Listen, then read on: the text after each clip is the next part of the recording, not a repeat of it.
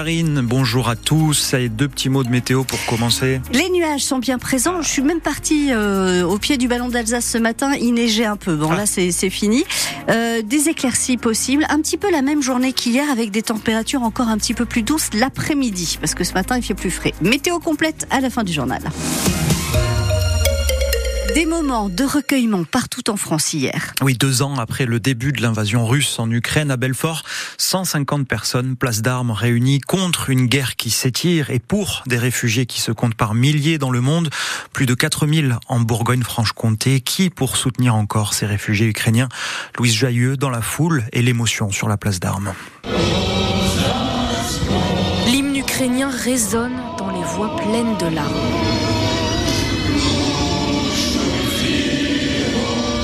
Ukrainiennes et des Ukrainiens portent un drapeau géant de leur pays.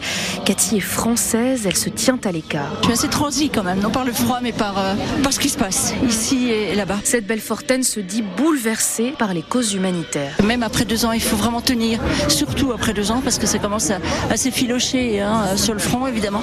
Et je crois que des manifestations comme aujourd'hui peuvent euh, faire rejaillir un petit peu d'enthousiasme et de fougue dans le, dans le combat. Et pour combattre, il faut des moyens. Jean-Pierre, franco-ukrainien, réclame de l'aide. Parce que l'Europe, il donne pas les armes nécessaires. Il donne les, armes au compte-gouttes. Puis ils avaient promis les avions, puis ils donnent pas les avions. Alors il faut faire bloc, estime Eric Rio, le président de l'association France-Ukraine Maïdan sans frontières. On y croit tous. Aujourd'hui, il n'y a pas de démotivation. Les Français sont là pour la même cause, apporter du soutien, de la solidarité, de l'optimisme sur la situation actuelle. Un point de vue partagé par tous les Français et les Ukrainiens présents. Un reportage à retrouver en image sur francebleu.fr, page Belfort-Montbéliard. Et donc ce triste anniversaire comme un rappel aux grandes puissances que l'Ukraine a besoin de soutien.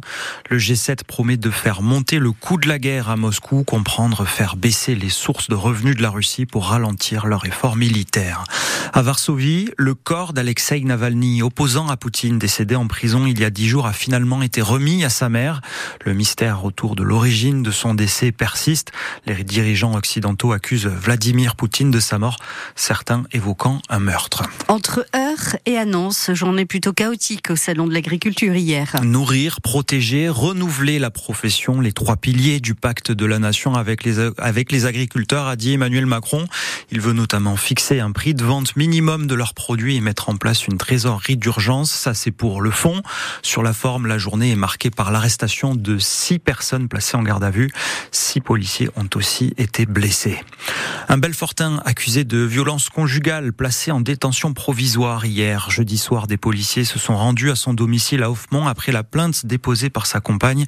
Mais l'homme de 29 ans avait pris la fuite. Il a été retrouvé interpellé le lendemain à Trévenant puis placé en garde à vue. Il sera jugé mardi en comparution immédiate. Connaissez-vous le Café 4, Karine? Non. Ça vient d'ouvrir, c'est rue Charles Gauguel à Montbéliard.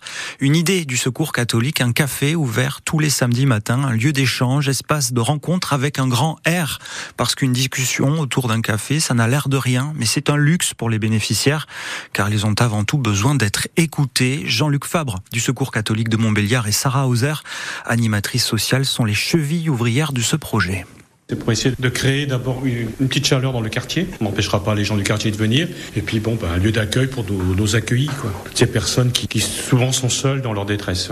Ils ont besoin de simplement d'être écoutés, qu'on puisse leur dire bonjour, leur serrer la main, avoir de la reconnaissance. Quoi. Il ne s'agit pas que d'une précarité financière. Hein. Non. Ça peut être une précarité euh, psychologique, émotionnelle. euh. Y a Des femmes qui sont seules, des hommes qui se retrouvent ben, seuls aussi pour différentes raisons. Hein. Et ces gens-là, ben, ils- s'ils n'ont pas un petit appui, euh, ben, ils, ils descendent, ils descendent, et puis ils risquent de, de finir à la rue. Quoi. Et c'est les valeurs du secours catholique. Construire un monde meilleur, ça peut paraître utopique, mais c'est là que ça commence. Mais c'est aussi de faire des rencontres, de pouvoir euh, créer du lien et une amitié, une fraternité, et puis aller beaucoup plus loin. Quoi.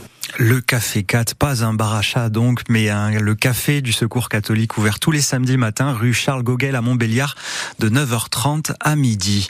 Le CC Etup, club cycliste phare du Nord-Franche-Comté, entame sa deuxième course de la saison dans la sérénité aujourd'hui. Un déficit de 35 000 euros aurait pu lui coûter sa place en première division amateur.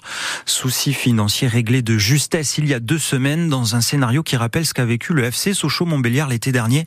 Le président du CC Sylvain Chalot, se permet la comparaison. Ça nous a peut-être servi finalement, euh, attention, euh, quand un club est en difficulté et qu'un organisme tel la DNCG, donc nous c'était la CACG, intervient et dit euh, non, c'est euh, c'est du sérieux. Donc euh, ça, je dirais, le retour d'expérience sur malheureusement notre nos amis du FC Sochaux nous a servi parce que là les élus ont pris conscience directement que ben, malgré nos nos gestions les plus rigoureuses, les grosses économies, ben ça ne passe plus. Nous ça fait des années, hein, ils suivent ils, suivent vraiment l'entièreté de nos, nos dépenses. On donne tout en toute transparence et ils savent ils savent très bien qu'on fait déjà vraiment des économies.